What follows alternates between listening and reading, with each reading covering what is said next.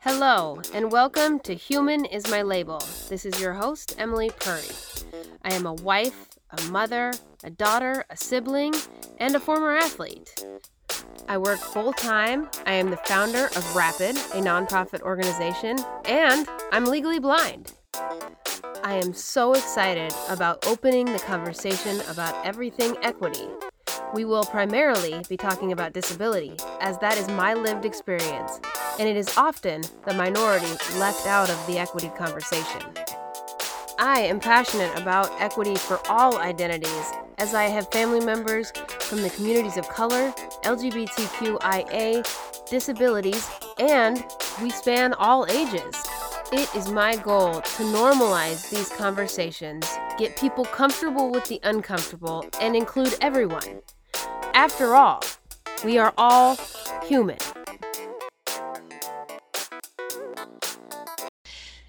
Hello, everyone. Welcome and thank you for coming back to hear another exciting interview with uh, myself. And we have Alexis Braly James today. And she is the owner and a, a consultant for Construct the Present. And so we are going to talk about everything equity, like always. So, Alexis, it's great to have you on. Yeah, thank you so much. I'm excited to ha- be in conversation with you. Definitely.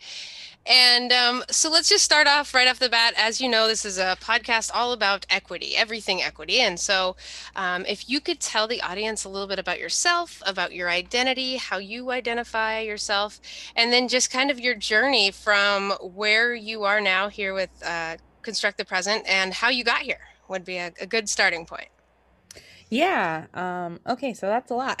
Let's start with a little bit about me. Um, I've been born and raised in the Portland metro area. Um, most of the time, I was in Beaverton and have lived in Portland proper since college, where I went to Portland State University and got my master's degree from Lewis and Clark. Um, I started my career as an educator. I was a teacher and then an administrator at the middle school level.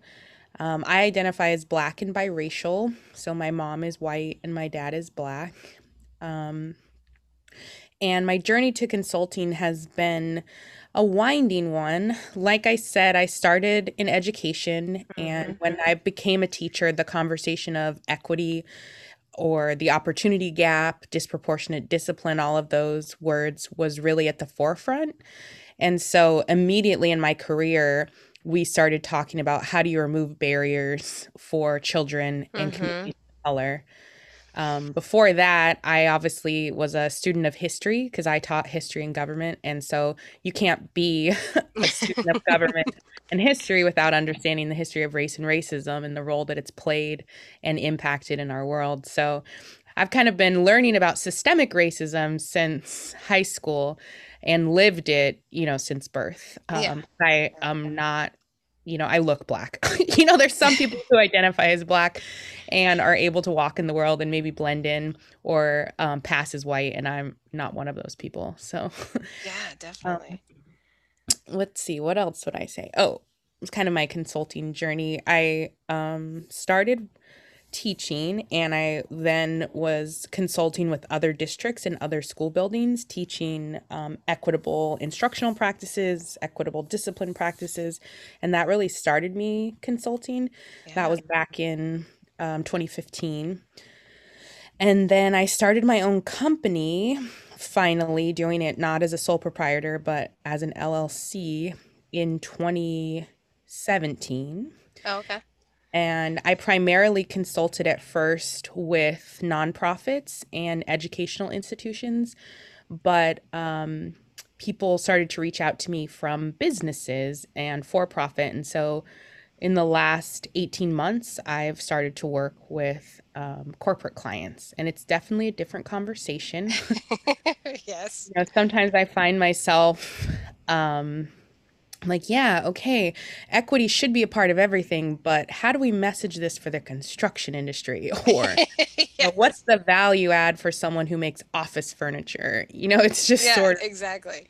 It definitely needs to be there, but sort of how is the part that I continue to wrap my head around. In particular, the conversation about justice, because I think you know, if you think about equity, diversity, inclusion, and justice as the kind of four pillars, equity fits really well in the corporate sector. Mm-hmm. Inclusion, I think, fits really well in the corporate sector. And diversity fits really well. But the justice piece, I continue to bang my head against the wall. And like, what does that look like aside from reparations and giving land back, which corporations are not um, in a place to do mentally, spiritually, or emotionally? yeah, yeah. So, I want to go oh. back to just a just a second with the the history teacher piece. So, mm-hmm. you know, it's Black History Month right now, obviously, and you know, there's so many Oregonians, especially who don't understand the history of Portland. And I was just having this conversation with another DEI consultant the other day about, you know, people will say the Black history of Portland. It's not the Mhm. Black history; it's the history of Portland.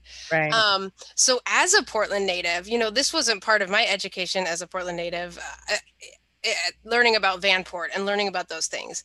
And Mhm. so when we talk about that, was it a shift for you when you're looking at obviously you're raised in your family with um, you know black history as part of your family but when you saw that discrepancy in the education system and then going to want to teach that and change that kind of narrative was that easy? Was it hard? Did you get pushback there? How was that experience um, for you? Oh yeah, that that is really interesting. So I'm trying to think when I was in high school, um, I don't think we were talking about Vanport and the history of racism in Portland. It wasn't until college that I really started to learn about it through the lens of Mhm. hate crimes and um, the the many hate crimes that have happened in Portland that go unknown. That was in college, and so then when I became a teacher, you know, if anybody knows anything about teaching, there's particular standards for each grade. And so it's eighth grade where we focus on Oregon history. And then again, or in fourth grade and eighth grade. I know for sure eighth grade because most of my experience is in middle school, high school. So eighth grade, you are required to teach Oregon history.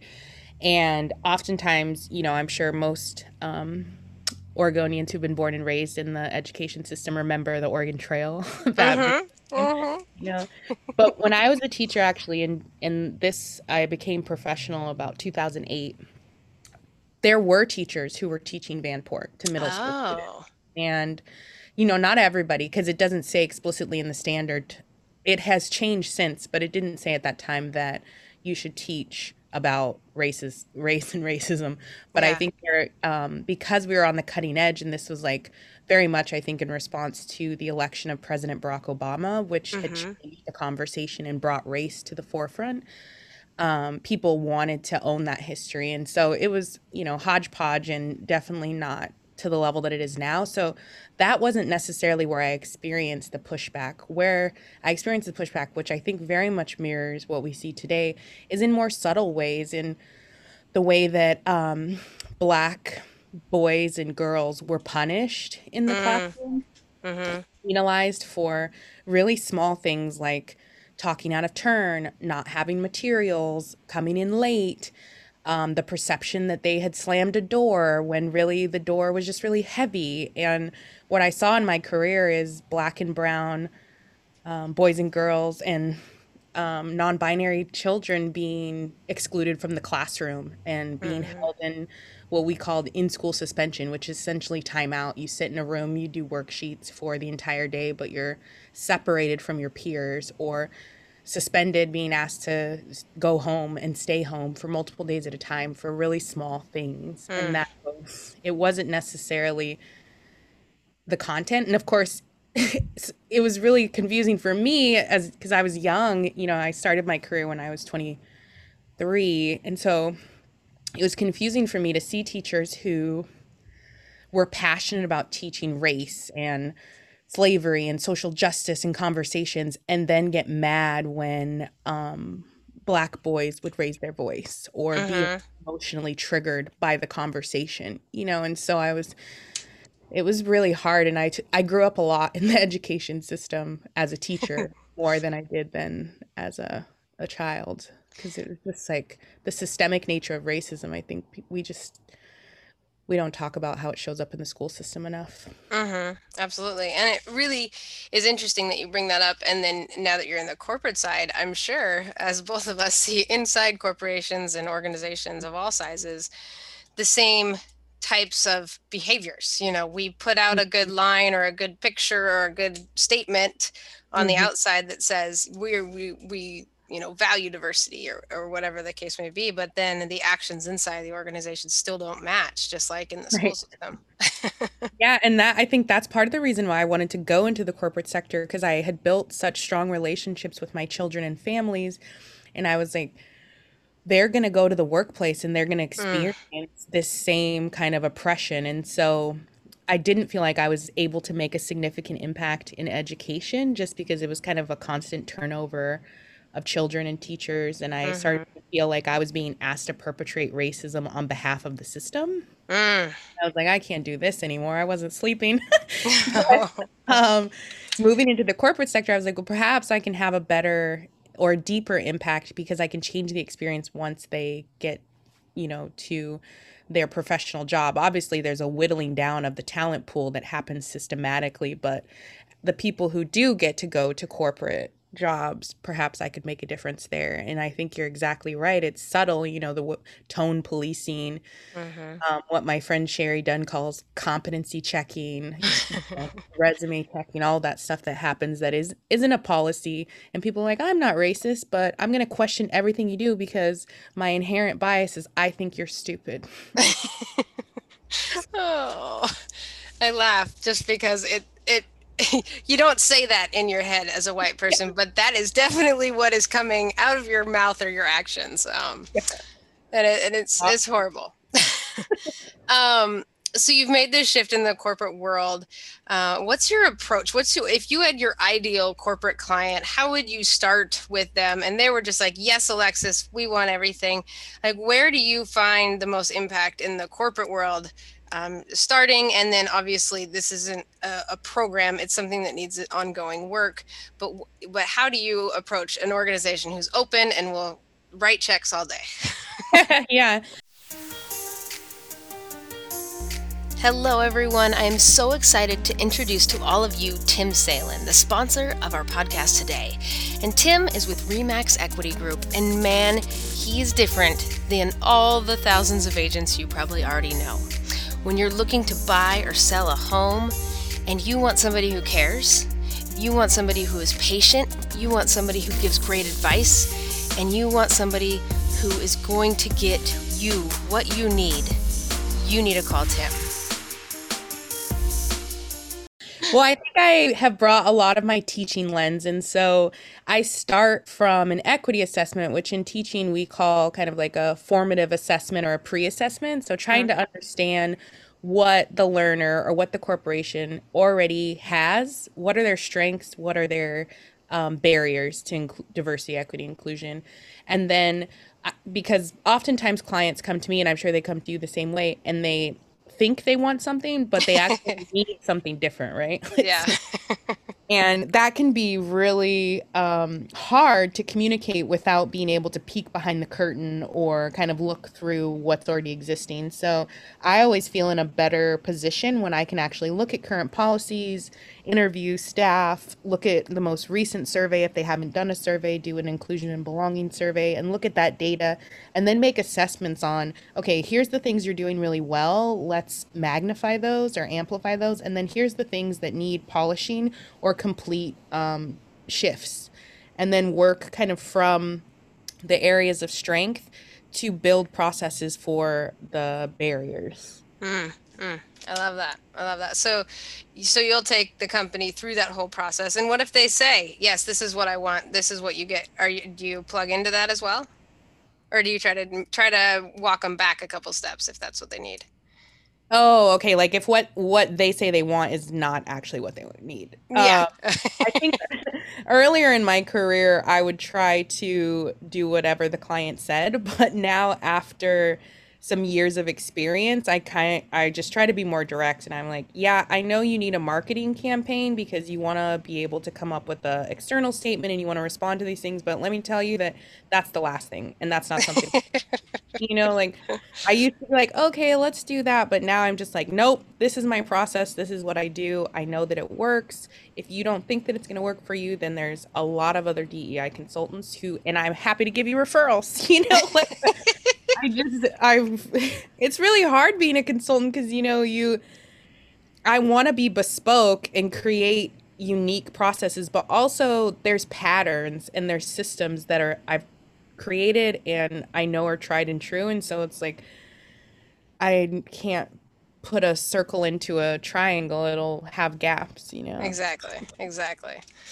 Um so this is hard work for especially those of us who live the identities that you know i'm in there trying to look at accessibility and disability all day long and have people pushing back and pushing back. You the same thing. You have clients trying to move racial equity forward um, what has been your process um, in self-care and and and finding those boundaries because it's hard the work's hard and i don't think people really realize that for all of us.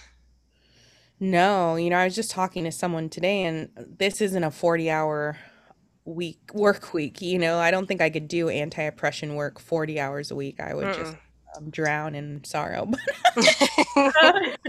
so part of my self-care routine is well, first I go to therapy every Monday at 3. So Good. Good. I'm a good good good advocate for counseling for sure. Nobody call me at that time because I'm busy. But, um, and I think like what I find really helpful about therapy is just a chance for me to express all the things that I'm not able to say to clients because it's not always kind or helpful. Yes. Yes. You know, I have a lot of thoughts that just don't need to be said out loud, but that's a place where I can like play with them and be like, is this helpful? But you know, and then um I also really enjoy listening to music and podcasts now. Yay! um, so that's always a chance for me to kind of check out from conversations because a lot of my work is either talking to someone or listening to someone else talk. Mm-hmm. So any opportunity to kind of turn off my brain or that empath side of me and just listen to music is a good opportunity. And then um, I've tried to curate a really close friend group of people where I know I can be 100% myself and not um, overthink because I tend to overthink a lot. Yeah. Yeah. I love that. I love that. And that's the, the, the... maybe I could learn something. I was asking you to see if I could get any tips, but I think I think that piece No. And I think the piece of the, the thing I struggle with is the difference between disability justice and racial justice and this whole oppression Olympics perception that's out there and finding my place in the world and in the DEI professionals, you know, a, a, lot of the, there are very few disability justice or disability advocates out there that are doing corporate training. And so there isn't really my tribe, if you will, that I can go to. Um, you know, I have a few close friends here and there um, that I that I vent to, if you will. But it's finding that place in in the DEI space of saying I have these problems too, but mm. I'm still a white person. yeah. um, and not being seen as the white person in that moment is impossible because I'm white and that's the way it is. But knowing that these struggles are there for the disability community as well and trying to find voice in that and find the the self-care piece in that is that I'm I'm in the the work for multiple reasons with my family being biracial and having family members lgbtqia and all of the things about me and my family that i'm passionate about and not bringing that that pass that i don't get a pass because my husband's black. Excuse me. Um i don't um, he's not going to completely understand my world. I'm not going to completely understand his, but we can build those bridges um, between the two worlds and try to find those that that compassion for each other. And we have been probably our best um, venting allies in in our jour- journeys in equity as a whole. Um, you know, him coming from the racial equity lens and saying, but my people have experienced this, and I can be with him as honest and say, but my people have experienced this, and isn't it similar and the same? And how different is it? And why is it different? And how do we approach the work? Mm-hmm. Um, this is all a really long winded question or answer to say that it is hard to find that self care. And I have found just, especially with our own businesses, um, just shutting down every once in a while, not checking emails, not answering the phone, not being worried about the pennies that are, you know, are not or are coming in. Um, that's been the best thing for me in the last, you know, year or so. Is just saying, nope, today I'm done. yeah. Mm-hmm. and taking that time and finding those moments yeah that you can play the music or go for a walk in the middle of the day when you see the sky is blue and you have an hour go just go just leave the office and that's what i've had to do really in yeah. the past in the past year for myself yeah because i really see self-care as like minimizing harm because when i'm in a shitty mood i will probably interact and make can that can spill onto other people and if in this work i'm trying to create healing and connection it's not helpful mm. for me to not be in a healing space yeah exactly exactly and when you're frustrated and like I made a call this morning. I was like, I just have to yell at you and cuss a whole bunch because I'm so frustrated. I've had five conversations around accessibility and why a video needs to be accessible, and I'm so done. mm-hmm, mm-hmm. Yeah. And so, yeah, I think just having those moments of venting and the place to vent is it's extremely helpful. Mm-hmm. Um, what do you think makes you stand out from other DEI consultants? Like you said, there's so many. We are both in a group of, you know, 70 to 100 on our list, and apparently there's 70 on another list somewhere. um, but what do you, if somebody was to say, why should I go with Alexis? What what makes her different? What makes her better or worse? um, what would you say? Ooh, you're right. There is just a lot of people. I think something that I bring that's unique um, is the lens of trauma informed care. So, creating trainings and strategies that really honor the fact that racism is traumatizing, both mm-hmm. for white folks and people of color. I mean, it's tra- just everyone, it's traumatizing. Yeah. And so, doing the work in a way that is really mindful of trauma informed care, which comes from my education background, and then also the lens of being able to see um, gaps and I sort I can see kind of um, where there's pieces missing. And I think that comes from my lived experience as a biracial Black woman. I have navigated these two cultures um, an urban Black experience and a rural white experience my entire life. And because those experiences are vastly different, I see differences really quickly and can notice, like, mm. oh, I this might be at play or i think this might be happening or you know like culture is something that i've had to navigate um, very early on and i think that that's not unique to me but i think the way that it's impacted my str- strategic mindset mm. is something that's unique. And then my educator background. I don't know too many um, other dei consultants who spent time in the classroom and have that adult learning model. Yeah. Uh, and that's not to say that um, you have to have it to be good at what you do i just think that's something unique that i bring Absolutely. You you can get everybody to pay attention, which is nice. Yeah. Make sure they have pencils. Yes. I'm really your... good at that. Students, get ready. exactly. um, okay, so a hard one that is probably a very long question uh, answer. Um, you know what drives you when the days are long and you've had the same conversations over and over and over again and you are physically, mentally, emotionally just exhausted? What drives you to keep mm. going? Well, I don't have any children of my own, but my baby sister, she's not a baby anymore. She's 28, but I will always my baby sister. yes. Um, she has four boys, and they oh. run the gamut of um, vanilla to 70% cacao. You know, like they, they have all different skin tones, all different looks, but the one thing is they're all black. And so when I get really tired or I'm like, I don't know if I can cuss, but I'm like, fuck, I don't want to do this. Like, why? I, I, should just get a like a corporate job where I just get to clock in, clock out. I don't make ice cream, paint nails. I don't know, you know.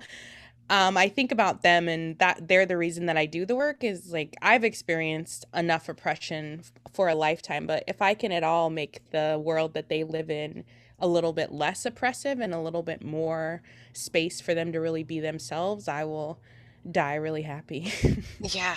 Yeah, it is. It is definitely with my kids all being mixed race and like very similar.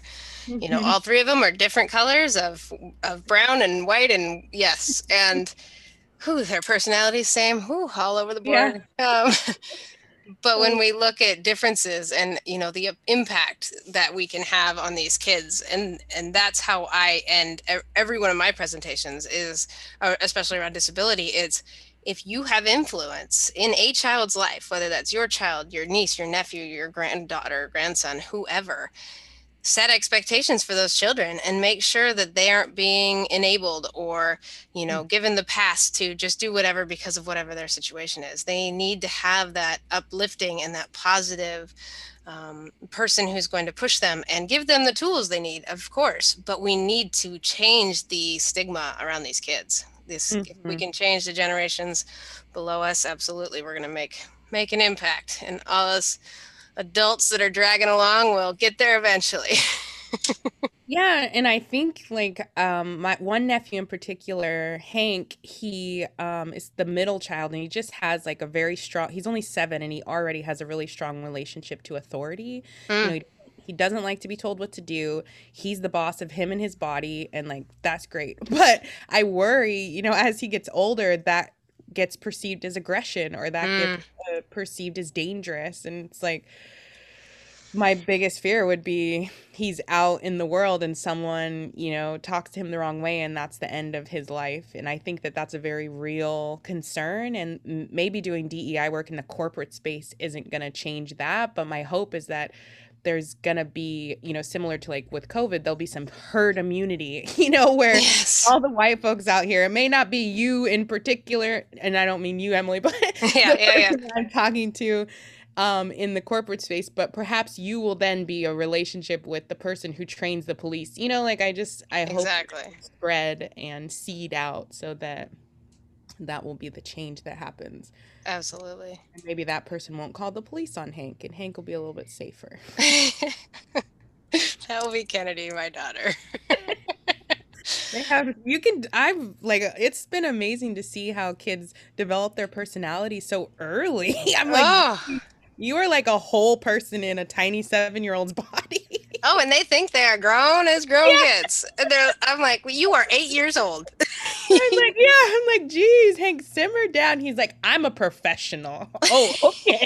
You're a professional. What? You learned a new word. Okay. oh my gosh i love it yep that sounds like kennedy oh man okay so what is one of either your most successful or impactful or um yeah any just standout experience i'll say in the corporate world that you feel like Mm. this is awesome this uh, like they get it and they're trying they're not perfect because none of us are in this journey but they're on board and you don't have to mention the company if you don't want but what has been one of your biggest stories where you took them from point a to point b and you're like heck yeah this is why i'm doing my job Um, like tell you about the experience? yeah Or- yeah just about the experience or, or where they started and where they where they grew to or Yeah, I think um I had this company who was predominantly white um and um rural and they Mm. were really early in their journey, but there was a lot of passion and interest in having the conversation and a willingness to just completely restructure everything they did. Like they were not attached to anything. And as long as there was um support and support looked like me attending meetings or answering questions or in the middle of the night when the leader was like, uh, are we making the right decision? you know, like talking talking. A, a lot of consulting is sometimes feels like therapy but um yep yep. And so i think i was really impressed with just the willingness to lean completely into the process Mm, and do it um without apologizing. And there's always going to be a little bit of Uh, speed bumps. Yeah, I think speed bumps are a good metaphor because you have to slow down a little bit. Um, Mhm, There's always yeah. going to be speed bumps because this is hard work and it's emotional work, which sometimes, and I think for a long time, emotion wasn't allowed into the corporate space. Mm. But I've just seen a complete shift, not only visually in the people that they hire, who they see competent, who gets promoted, but also in the way that they interact with their customers and Mm. the reputation that they have because they're walking their talk and um, people now seek them as an employer and as their products um, because of the work that they've done around diversity equity inclusion and positioning themselves and not positioning themselves from a marketing place where they're like doing posts on Instagram or on their website, but their reputation of like this is a company that shows up for people of color and for marginalized identities. And that has been really cool to see because I, I Mhm. you definitely I didn't do that on my own. You know, I wouldn't have been able to do that without a client who was willing to take risks. Exactly. But And I think that's a good point right there to even just say out loud. It's that you could hire a DEI consultant. they Mhm. cannot do the work for you. Right, right. No, it's not how it works. I think sometimes people, well, none of the clients I've gotten recently think that I'm going to do all of the work, but I do think that there's like a misperception that the client directs the work. It's like, no. Yeah, yeah. I'm not an employee, I'm a consultant. I tell you what needs to happen, I offer advice. And yeah, so yeah. Oh man. Okay, so I think I know the answer to this question, but if you had a magic wand, Hmm. what would you change in the big picture and how do you do that in baby steps every day in your work? Mm. Oh gosh, that is a big question.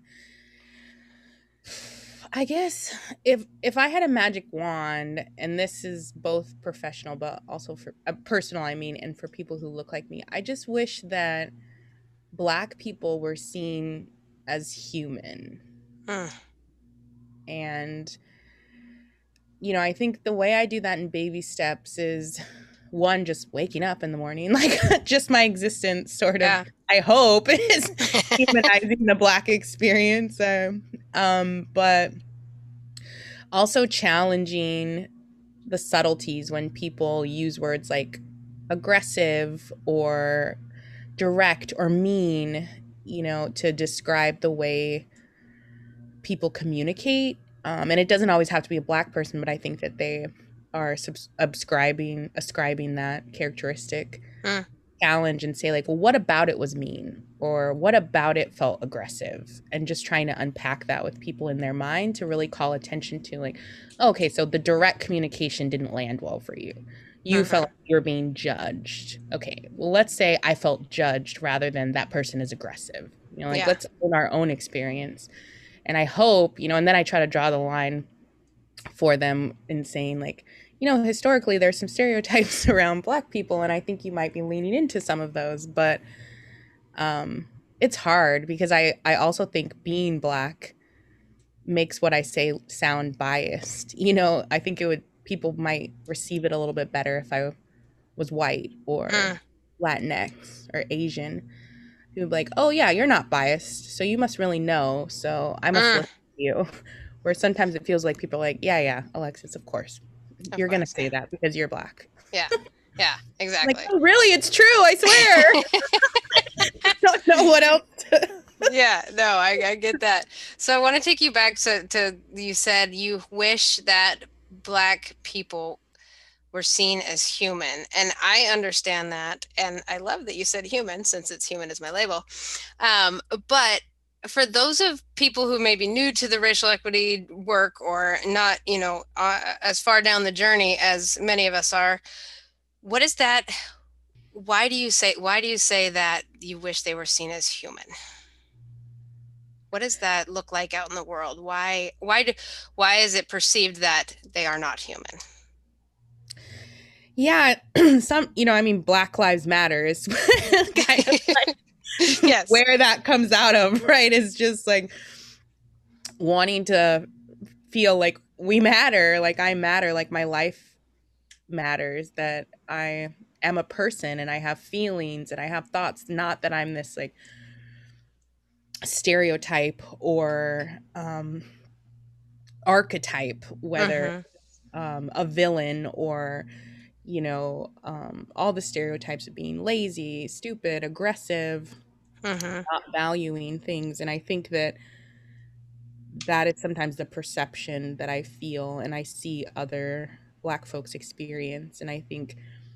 I see white people and just people in general see white people as human, as having like a full range of emotions and being able to really authentically feel empathy for white mm-hmm. folks. And I think there's still a lot of people who don't feel or unable to access empathy for the black experience. Mm-hmm. And deeper than just like, oh yeah, that's hard, but like what it must be like to be black in the United States. Mm-hmm If you really think about what that is, then people would act differently on a day to day basis. I think it was you that in our one of our groups, you we were talking, I believe, about the protests or George Floyd, somewhere around that time, and I believe it was you that said, if it was a dog that was shot in the middle of the street, there would be more uproar than if it's a black man or a black woman shot in the street. Mm-hmm. And that comparison in my mind as a white person was like, damn, okay, that really speaks to that humanity of if you see a dog get shot, or when uh, that is it Amy Cooper was that her name, the white woman in the park. Oh yeah. when uh, people were worried about the care of the dog more than the black man who was could potentially have been very much harmed if the you know police would have showed up and heard what she was saying. Um, mm-hmm. Um, that people were more concerned about the treatment of the dog than the human in the situation, and I think that really spoke to, you know, mm-hmm. that piece around just being seen as human um, is is so important, and, and and a wish of the black community. So yeah, I love that. Mm-hmm. I mean, I, I hate that, and I love that. That would be your your uh, i like that statement of yours my magic wand. Your magic wand yes. Okay so before we wrap up where can people find you? If corporations are interested if um, people are wanting to bring you on board where can they find you yeah, the best way to get in contact with us would be to um, go to our website, which is www.constructthepresent.com, um, or email um, support at constructthepresent.com and um, I think that's the best the best way. Cool. Are you on any of the social platforms? Oh yeah, we are on Instagram, CTPPDX, and Twitter, same CTPPDX. Not on Facebook, and then obviously I'm on LinkedIn. Okay. Under my name, Alexis Braly James. Perfect. Well, thank you so much for joining us today. And are there any wrapping up thoughts that you want to send out to the to the listeners today? No, but this has been like so fun. I never would have thought being on a podcast would be fun, but it is just like having a, a an authentic conversation about cool shit. I like it. Yeah, I love it. Well, good. Well, thank you for coming on, and we will be posting this. I don't know when, and I'll figure that all out. So record that part later. yes, I'll figure that out and add that in there. So Thank you so much for joining me here today at Human is My Label. Don't forget to subscribe, share this with your friends, families, and coworkers. Get out there, get comfortable with the uncomfortable, include everyone, and push yourself to be better every day. If you're interested in coaching or corporate training or learning more about Rapid, visit us at rapidoregon.org. That's R A P I D O R E G O N dot org. You can find me at emily.curry on Instagram, and all my other social handles are below. Have a great day, and I can't wait to see you next week.